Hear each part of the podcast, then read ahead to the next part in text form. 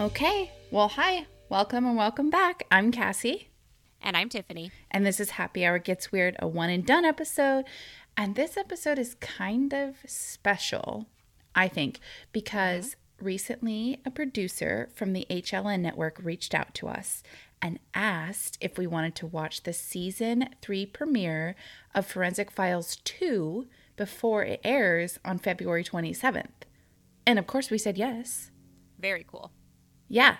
Uh, so we're not going to give away any spoilers, but I will say that it's a very good episode. It's very interesting. Forensic Files and Forensic Files 2 is always interesting. Mm-hmm. And there's something kind of special to us about the first episode. Yeah, kind of uh, a little bit local. Is that yeah. giving away too much? I don't think so.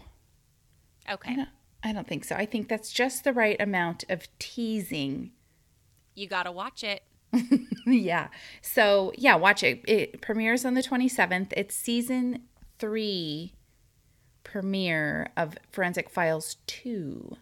And um, so I thought, okay, well, since we're talking Forensic Files, it's kind of like the OG of true crime shows. I feel like it's been around forever. Mm-hmm. Um, I want to tell you a couple, a few of my favorite Forensic Files episodes, ones that really stuck out to me or stuck with me, I guess would be better. All right. But are you ready? I am so ready. All right. So we're going to start with Last Will, and it was season seven, episode 42. Oh, um, I, I'm actually not really drinking anything special. I totally am like excited to talk about forensic files. I forgot.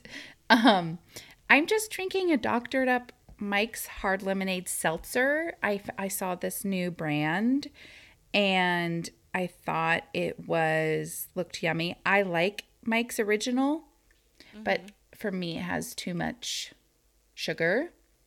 Um, so this is a seltzer. And while we're on the subject of seltzer, well, I'm on the subject of seltzer.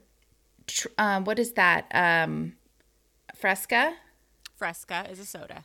Fresca is one of my favorite sodas, and they're coming out with a boozy version of Fresca. Ooh, I'm very excited. Me too. I like to put Fresca in my Palomas. Yeah, Fresca's amazing.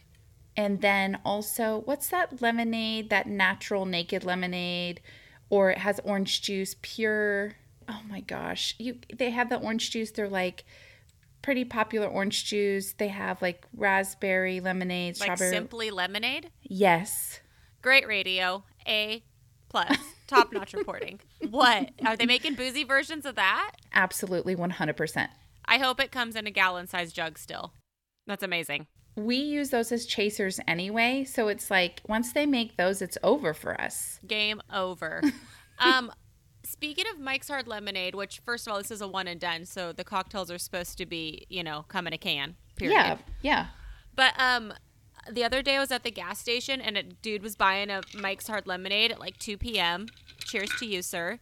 And the woman at the that was checking him out, the cashier, said that she likes to mix Hennessy with her Mike's Hard Lemonade, and it tastes like a Long Island iced tea. What?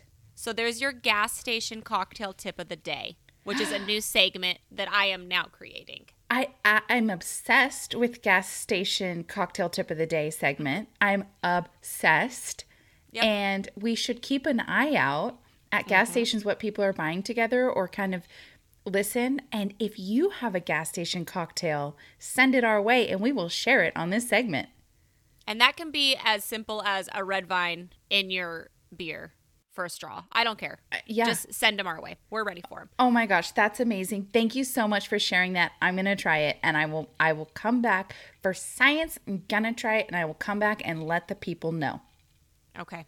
All right, All let's right. do this. Without further ado, would it, it wouldn't be an episode if I didn't say that in a terrible mm-hmm. French accent. Mm-hmm. Let me take a sip of my little cocktail. Wet my whistle. Okay. So, last will was the title of the Forensic Files episode that I'm going to talk about. Season 7, episode 42. And this is the case of Sherry Smith.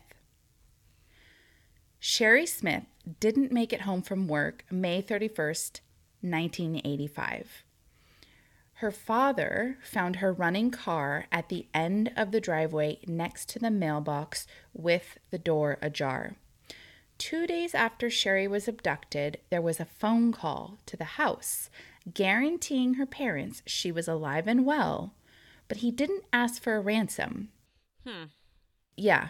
The, and the police thought for sure this was a ransom kidnapping. Mm-hmm.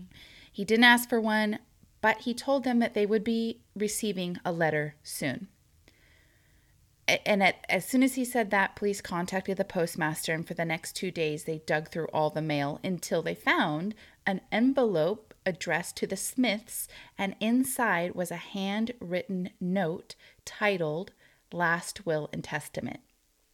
The two page handwritten letter was written by Sherry herself, and it contained heartbreaking quotes that no parent wants to read, such as, quote, please don't ever let this ruin your lives. Something will good something good will come out of this. My thoughts will always be with you and in you. And it was kind of at that moment her parents knew that this was not good, that they were getting the last will and testament. So the sheriff sent the letter to South Carolina Crime Lab to do some forensics on it. Hopefully, they'd get fingerprints, DNA, hair, anything. But the killer kept calling the family. He called them to taunt them, and he also told them to call off the search because there was a, a manhunt looking for Sherry. And he said on the phone, quote, Sherri is now a part of me. Physically, mentally, emotionally, spiritually, our souls are one now. Okay, fuck you. No, they're not. Yeah.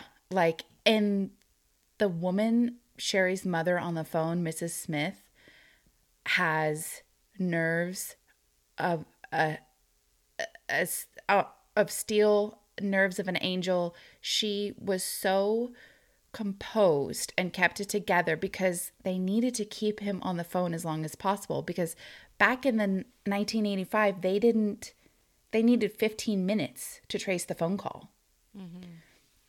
this guy is so sick this is Yeah. so disturbing Yeah, he's an, a, a monster. So the FBI surmised that Sherry was probably killed within hours of her abduction, and the purpose of the phone calls was buying the killer time. They assumed that the killer had probably already disposed of Sherry's body, and the more time that went by, forensic, evidence was being degraded by the elements.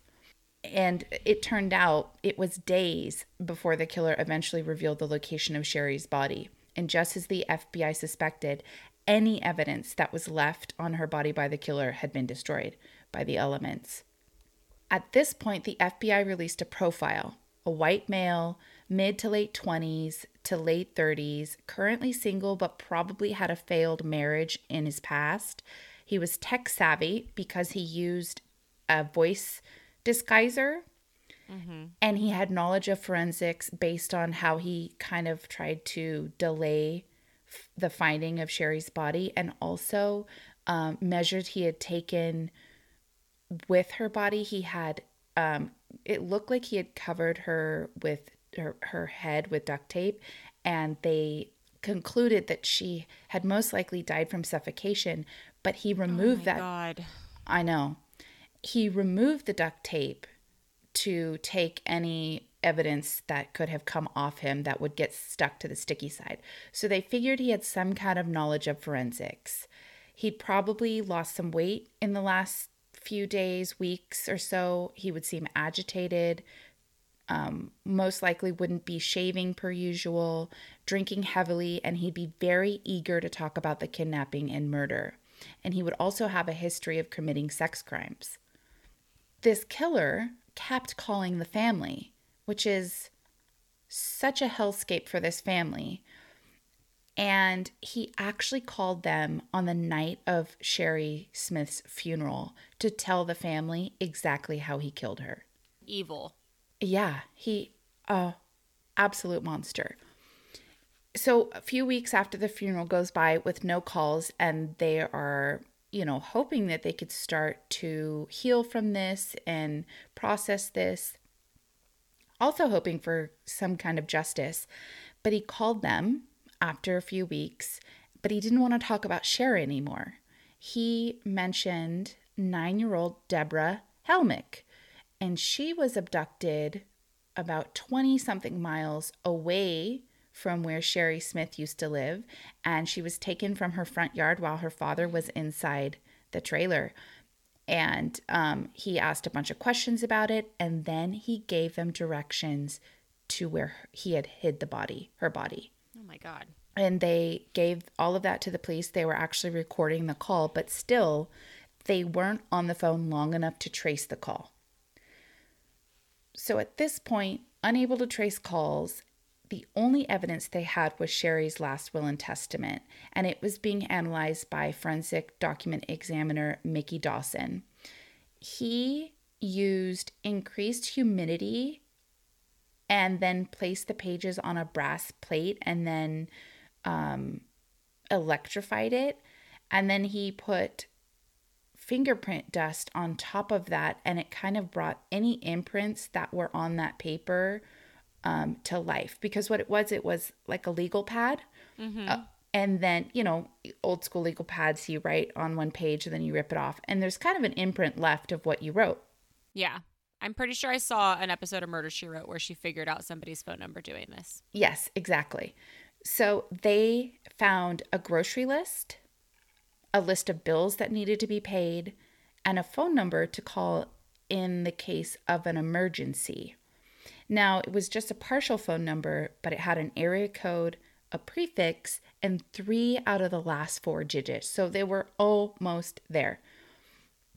The FBI plugged in digits until they found a valid phone number and they called the number and a man answered and they asked him if he had connections to South Carolina and he said well yes in fact my mother and father the Sheppards live in South Carolina and they happened to live 15 miles from Sherry Smith's parents so Ellis Sheppard the man who actually lived in South Carolina was interviewed by the FBI and he said I was on vacation at the time of the abduction I was actually gone for six weeks.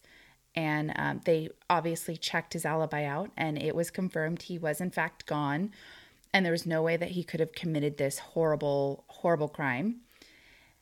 And then they played Ellis a recording of the killer's voice. And Ellis said, quote, that dirty son of a bitch. He said, that is Larry Gene Bell. I hired him to house sit for me while I was away on vacation with my wife. So, this led to further investigation of the Sheppard's home, and they found multiple types of DNA evidence. They found hair, I believe they found some kind of fluid. Uh, Bell was arrested and he was charged. Um, and he was brought to trial, and the jury only took 47 minutes to find Larry Gene guilty of kidnapping and first degree murder. And he was sentenced to death by electric chair. And then, in a separate trial to follow, he was also found guilty of kidnapping and the murder of Deborah Helmick. And the jury came back with the same exact verdict death by electric chair. And then 10 years later, Larry Gene was the last man to die in South Carolina's electric chair. Wow. Yeah. Thank God for that sleuthing. That all from imprints on a legal pad. That's amazing. Yeah. Police work. Like that's incredible. I mean, I know I that's what forensic files is all about, but I mean shit. That little piece of paper, it really made the case. They would have had nowhere to go. They had nothing. They had nothing except for that piece of paper. And it really feels like if he hadn't have been caught, then he would have been a serial killer. Oh, they the FBI said they had an agent on the show and during his interview he said he was absolutely on his way to becoming a serial killer. It was only a matter of time. God, thank God they caught that piece of shit. I hope the families were able to find a little bit of closure there. I know.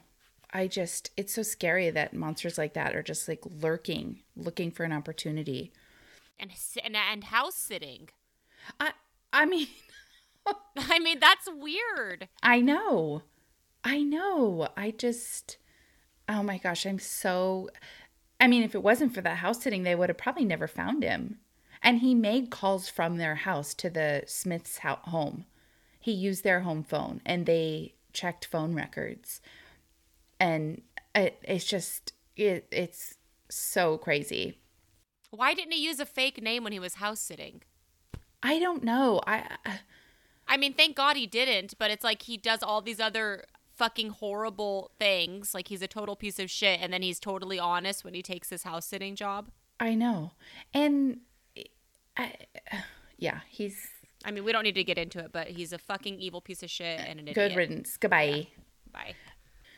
Okay, so the next one, it was titled Shell Game, and it was season 11, episode 25. This case starts with a blazing house fire in Tennessee. Firefighters, assuming the owners, Danny Vine and Della Thornton, were gone because Danny's truck wasn't in the driveway, they left the scene and let the structure burn itself out. Oh. Which, um, I don't, I'm not a firefighter, but seems questionable to me. But I'm assuming there was some checking and then they realized that there was no sound coming from the house. So, yeah, I think well, first it was a rule, uh, rule. I cannot say that word. Rural. Rural. Rural. I can't. My mouth is just like not gonna happen ever. Rural. Rural. Rural. Rural. Mm-hmm. Country. It was. It, yes, it was out in the country, so there wasn't any. they didn't have any fear that it was gonna burn anything, uh, any yeah. other structures down. It was mm-hmm. just kind of out by itself. And then the truck was gone. Danny's truck was gone. And then Della's car was in the driveway with the keys in the ignition. And they just assumed that she had driven up, saw the fire, jumped in Danny's truck, and then they went, got to safety. Um, however, sadly, when Danny's family started to go through the rubble, they discovered remains of two people on what what would have been where the couch was. Oh no. Yes, eh, the remains burned mostly to dust and ashes.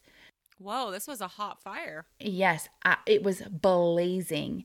The only thing left out of um, the remains was a skull and teeth, and um, they they were just barely they, there was enough to send to a forensic anthropologist at the University of Tennessee, and he began an investigation and using dental records determined that in fact the remains were of Danny and Della. Both of them? Yes, both of them. Oh, wow. Okay. Danny was a professional scuba diver. How fun. Mostly diving for mussels in the Tennessee waters, and those mussels were used to make mother of pearl jewelry. Oh. Mm-hmm. And Della was described described as a beautiful blonde, and she worked at a local factory. And they were just months away from their wedding. Also in the wreckage was the burned remains of their sweet, sweet Rottweiler puppy.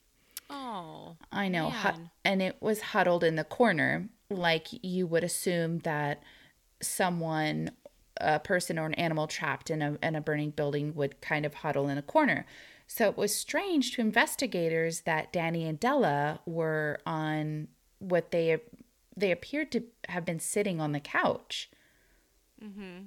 And actually, one of the investigators like, you don't pop a bowl of popcorn and watch your house burn down around you. So this is either a murder or a murder suicide. Mm-hmm. So, specially trained arson dogs detected an accelerant, and through testing, it was determined to be gasoline. Almost 10 gallons of gasoline were poured throughout the house, including the bodies of Danny and Della. So, this was for sure arson. That's a lot of gasoline. It is a ton. I don't even know how people expect to get away with arson because there's always an accelerant used and it's always discovered. So, my father in law is a retired firefighter. And we were, for some reason, we were in the car, just the two of us. And me being who I am, I was like, um, so if an arsonist was going to get away with arson, how would he or she do that? Mm-hmm. And he basically said it's almost impossible. They're so, eh, fire arson investigators are so good at what they do. He's like, it's impossible to not find the accelerant used or any kind of device or any kind of bomb or he mm-hmm. said it's almost impossible to get away with arson. You would have to basically the accelerant would have to be something that's naturally in the vicinity of where the mm-hmm. fire is. Mm-hmm. And then you would have to go to Goodwill, buy a really, really old lamp, and just shred it and then plug it in and then just watch the sparks fly, baby. You would buy the lamp at Goodwill and then you would go to a pet store and buy a mouse. And then you would have the mouse. But you have to do this all with cash and all wearing a disguise. Yeah. No credit card. Why are we doing this? Why are we why are we giving this advice of what to do? Um, so he said, my father-in-law said you could, you could, if you could remain anonymous with an arson, but they would always find out that it was arson.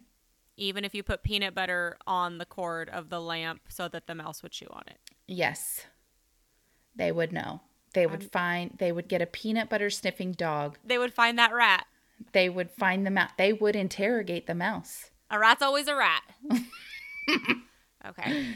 Um, okay, so William Bass, PhD, a forensic anthropologist, discovered a fragmented 38 caliber, caliber bullet in Danny's skull and then in Della's. So authorities were thinking maybe, like I said, murder suicide, but Where's the truck? exactly. But they discovered that Danny owned a 45 caliber handgun and not a 38. And Big Daddy Will said we got a murder on our hands. So police found Danny's truck a couple of miles away on a deserted dirt country road with his trailer attached, but his trailer was empty. And at this point, Danny's friends told police the last time they saw Danny, he had a full trailer worth of $2,500 in mussel shells. Oh shit. Yeah, and anybody who's anybody knows that a trailer full of mussel shells is a trailer full of cash. I, I actually never knew that till this episode, but that's fascinating. I didn't know that there was such big money in mussels. Yeah. Um, police uh, at that point then noticed tracks that were backing up to the trailer and there was no other truck there and and all that kind of forensic work and stuff. So a little bit about the mussel selling, buying and diving industry. So Danny was a diver, but mostly a buyer of mussel shells. What he would do is he would buy from an independent diver, then sell to jewelry makers. So he was like a mussel middleman. Mm-hmm. And Tennessee mussel divers have sort of a reputation for being tough characters. Physically tough because diving isn't an easy feat. It's freezing water, you have to dig around in mud, it's hard physical work. Mm-hmm. And at least in this case, the mussel diving business seemed to attract men with serious criminal histories. No background checks. Exactly.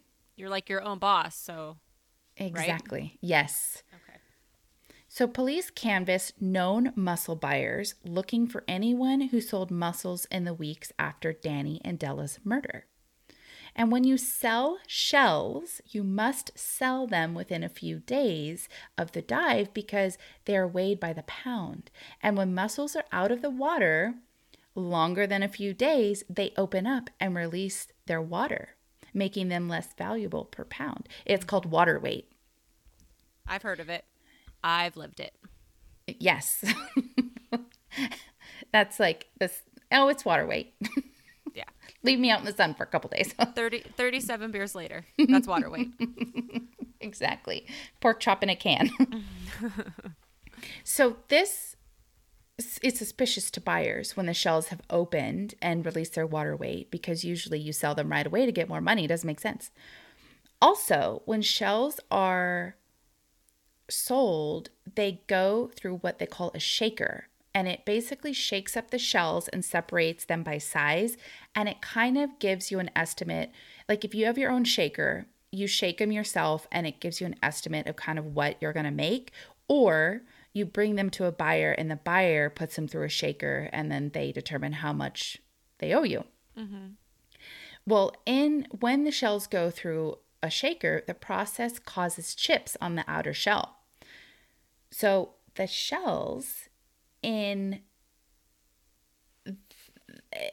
lost water weight and chips from a shaker pretty much it indicates to a buyer okay these shells were probably most likely stolen Because they've been sitting around for too long yes to, ha- to be um, in the hands of the original uh, yes procurer. yes Okay. So, police learned of a woman who had recently sold some shells that had not only lost their water weight, but had already been through a shaker. And she turned out to be the wife of local diver Gary Bruce. And in this case, the bad guys comes in come in threes. We have Gargoyle Gary and his two brothers Jerry Lee Bruce and Robert Bruce. And like I've always said, you can never trust anyone with two first names for a name. Mm-hmm. They're just ready to become a serial killer. They're already there. Exactly. It's just a good ground rule to live your life by. Mm-hmm. So these three brothers were nothing but trouble, and they usually got out of it by intimidating witnesses. For example, once when a witness was being interviewed by police, the Butthole brothers blew up the building next door What? as a warning while the interview was taking place. So the guy, the the guy's facing the window, the cop's facing him, and he's trying to talk, and then he looks out the window, and there's just an explosion in the background, and then the Yeah. brothers are standing there, and they're like pointing at him, pointing at the building. Yeah, and one goes thumb across Yeah. the neck, and another one does a zip of the lips and swallows the key. And then the other one just eats a grenade. Yes, I wish. Jesus, right, talk I about know. intimidation. I know. But these guys weren't just bad news and petty criminals, they were straight up evil. One brother, J.C. Bruce, was convicted of raping and strangling a young girl.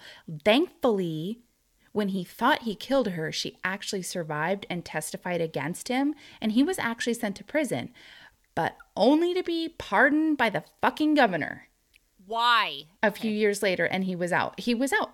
Like I know. I put I knew this was going to uh, I'm make us rage. angry I'm in a full rage. but I had to put it in there. Okay.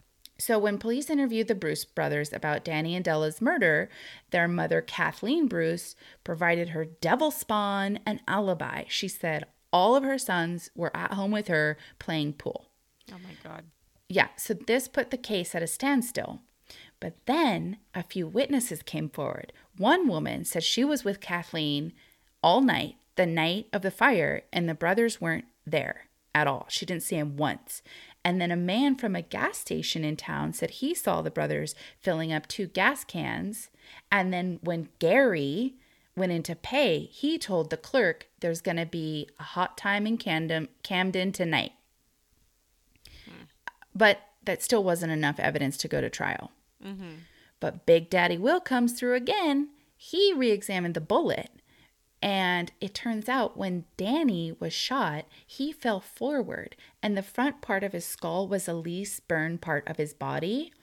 And the copper shell of the bullet has a uh, 2000 degrees burning point, which meant that it didn't melt, and there were still unique markings left on the casing to compare to another bullet shot from the murder weapon.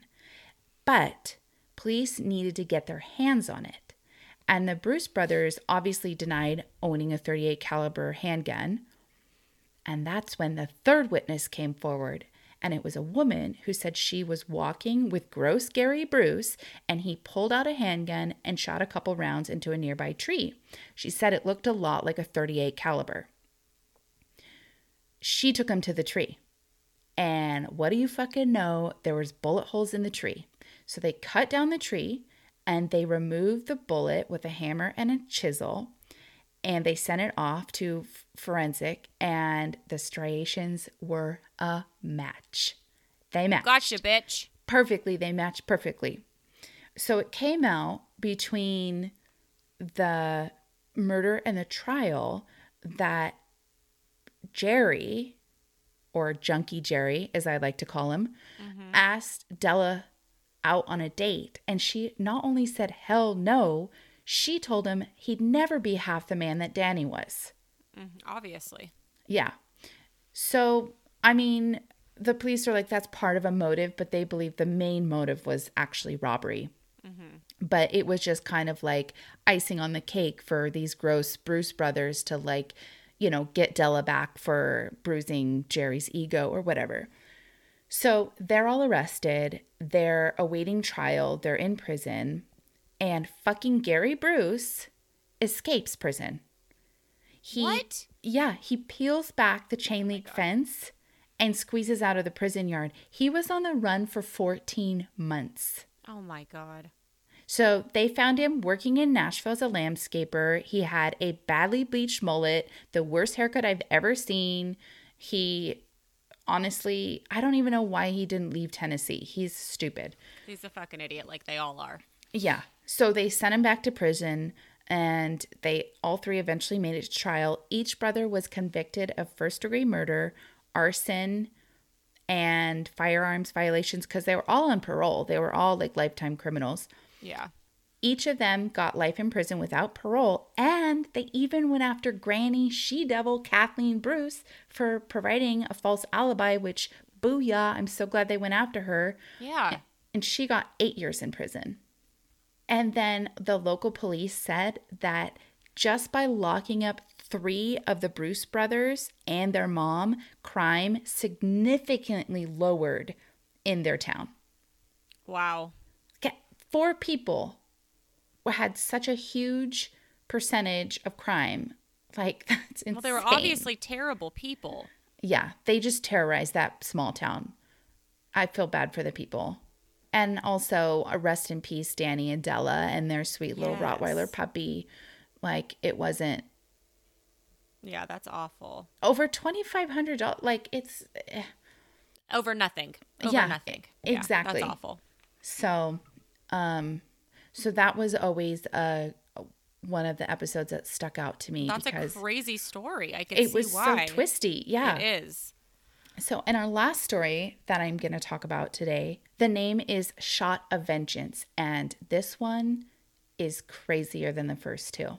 No way. Yes, if you can believe it, it's unbelievable. So, season eight, episode nine. And this is the story of Janice Trahan. She was a nurse in Lafayette, Louisiana. It was 1994, and she was a single mother of two young kids. She began to have strange symptoms of an unknown illness. Mm-hmm. It started with pain when she moved her eyes, and her primary doctor told her it was probably nothing more than sinus issues. Eventually, Janice made an appointment with her gynecologist. A pelvic exam was done along with blood work because her gynecologist noticed some swollen lymph nodes and suspected she had a virus of some kind. Mm-hmm. Imagine her shock when the test came back HIV positive and she was also pregnant. Wait, what? Yes, Okay. Yes. So Janice, fearing her unborn child was HIV positive, made the tough choice to terminate the pregnancy. And Janice was a nurse. She was an RN, so she could have contracted HIV a, uh, a number of ways. Working at the hospital, she could have contracted from one of her patients with AIDS, or she could have had contracted it from a former lover. You know, mm-hmm. either way is plausible. Her primary care provider, Dr. Richard Schmidt, shared his theories with hospital staff. Period. Janice was a slut. She slept around. She was always at the bar day and night, bringing home strange men. Wait, this is what he told her coworkers? Yeah, her primary care physician. Interesting diagnosis, right? Also, isn't that confidential information? What is what the fuck? I don't know.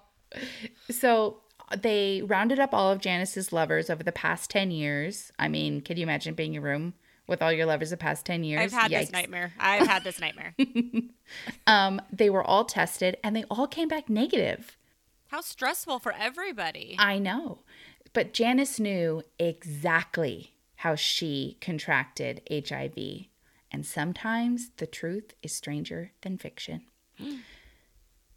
Are you ready for this? I'm bombshell? literally on the edge of my seat. I'm not exact. I'm not joking. Okay, so for the last 10 years, Janice had been having an extramarital uh, extramarital affair with none other than her primary care physician, Dr. Richard Schmidt. I hate him. Yeah, he's a, the devil. So actually, the devil's better than him. He is he's the worst. So the affair started when she was a budding nurse at the hospital. During orientation, she was attracted to how smart he was. He was a brilliant doctor. Both Dr. Schmidt and Janice were married at the time. Dr. Schmidt convinced Janice to divorce her current spouse and then they would be together and he would divorce his wife. Janice divorced her husband, Oh my but god. Dr. Schmidt put off leaving his current wife. And years went by. Janice became pregnant with Dr. Schmidt's baby. She had the son, their son, and raised him. The doctor paid child support, but he never left his wife. One of the kids that she had was his. Yes. Yes. Oh my god. Many times over the years, Janice became fed up with his lies and his bullshit, and she tried to end the relationship. He would threaten her every time. He said he would post nude pics of her on the bulletin board at the hospital. He would tell the dean of the nursing school she plagiarized her work. He said, If you leave me, I'll make sure no man will ever want you. He even went so far as to threaten to kill her. This is such terrible, terrible abuse. Oh my Yes. god. He followed her when she went out on dates and he threatened the lives of her dates. He went to a man's home after she went on a date with him and threatened to kill him. So, Oh Dr. Sch- what a yeah, this- fucking nightmare. I know. And Dr. Schmidt, you think, oh, this crazy doctor, whatever. Well, he was a prominent, brilliant doctor, beloved by his patients in the community. So she was very afraid that he would make good on his threats and nobody would believe her and she'd be ostracized. So Janice gave in to his demands. After a decade and tired of the secrecy and the sneaking around, Janice gave the doctor an ultimatum leave your wife so we can be together, or it's over for good. He still refused to leave his wife, so Janice ended it for the final time. Knowing Dr. Schmidt was somehow responsible for her contracting HIV, she went to the district attorney's office. He was skeptical, but he assigned a detective at the Lafayette Police Department to investigate. So while under his care as her primary provider, Janice would regularly receive B12 shots for lethargy.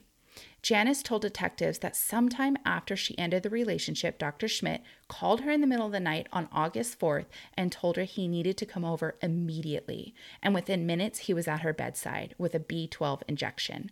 He gave her the injection and then he was out the door, which wasn't usual because usually he tried to stay and talk her into getting back together. Janice said that the injection was so painful, it radiated down her arm, and she had never had pain with an injection like that before.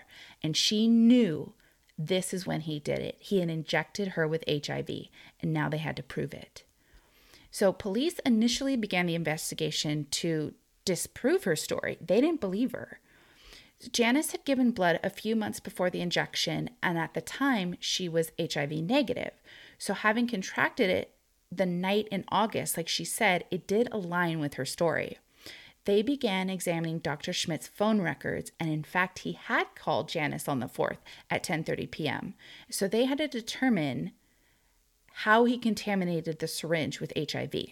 So even as a doctor, you can't just go to a blood bank and have HIV blood samples given to you.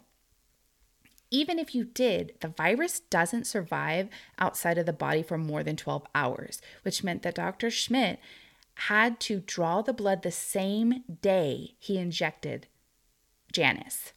So they searched his records, which were meticulously kept by his staff nurses, and it turned out the blood draw records for August 1994 were missing.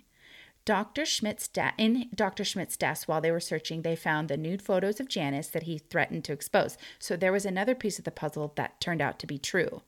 He did, in fact, have photos that he was talking about. They were about to leave his office when they noticed a locked storage room full of boxes.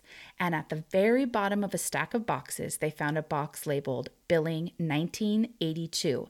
And at the very bottom of that box, they found the blood draw record notebook from 1994. detectives looked at the last date recorded in the notebook, and it's fucking August 4th, 1994, the day that he had injected Janice in the middle of the night.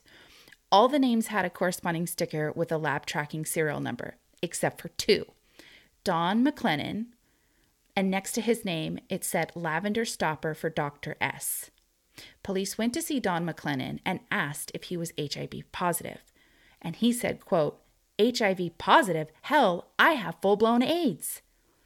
He said he never called Dr. Schmidt for an appointment. In fact, Dr. Schmidt called him to come in for blood work. Oh my god. I mean, the scheming, the scheming. So police turned to genetic genetic researcher Michael Metzker, science daddy extraordinaire, who genetically tested the viruses. Genetically testing the viruses would was unprecedented at the time because once a virus enters a host, it mutates. So there could be no way to get a genetic match because it's mm-hmm. all it's going to be different. So Dr. Metzker used phylogenetic methods and basically it's mathematical models that could trace back the evolution of the virus to its origin. So Dr. Metzker looked at 30 blood samples from individuals infected with HIV, HIV in the Lafayette area, including, well, 30 people who had HIV donated blood samples, including Don and Janice. Mm-hmm. 28 of those blood samples had mutated differently from one another, but two were nearly identical. And those two were that of Don McClellan and Janice Trahan. It was one in a million chance that Janice didn't contract the virus from Don. God, some people are so fucking smart. I'm I'm telling you right now, I have a boner for science right now. So Okay, but wait, I'm sure you're thinking, uh, you said there were two patient names without lab stickers. And yes, I did. When Janice found out that she was HIV positive, she also found out that she was positive for hepatitis C. And it turns out Dr. fucking Schmidt, straight from hell himself, he doubled down and he not only drew patient he drew blood from a patient who was HIV positive or had AIDS, he also drew blood from a patient who was positive for hepatitis C, just to make sure he really stuck it to Janice. Sorry, pardon the pun. So he gave her HIV, also hepatitis C. So Dr. Dumbass was arrested and he was charged with second degree murder. He maintained his uh, innocence, of course, and his wife stuck by his side. Ugh. As brilliant as Dr. Schmidt was, he didn't account for the genetic testing and sexy Dr. Metzker and the forensics that would eventually expose him for who he was.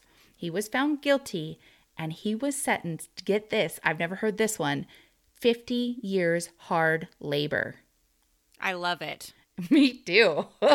so, and detectives think that he kept that blood draw record as a fucking trophy. Like, For why didn't he just burn it? He mm-hmm. so he could take it out and look at it and remember what he did to Janice.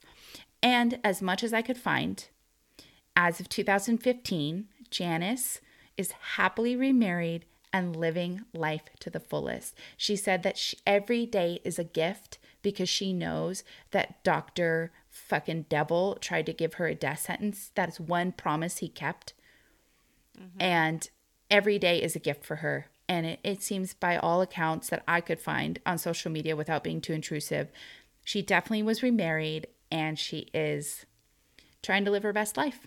Good for her. Yeah, Oh, I'm so happy to hear that. Oh, that's a good Janice. ending. Yeah. Yay. Fuck that guy. I'm so happy for her. Yeah. What a what a fighter and a survivor and a strong person. Yeah. Yeah. So I thought th- these are these are my favorite most memorable memorable forensic files. So I just thought we could do a little tribute to forensic files. I could see why you love them. They're great. And what a Yeah. good tribute. I know. Thank you. So I hope you enjoyed it and until next time. So don't forget to love yourself Lock your doors. and light some sage. Cheers to that. Cheers to that.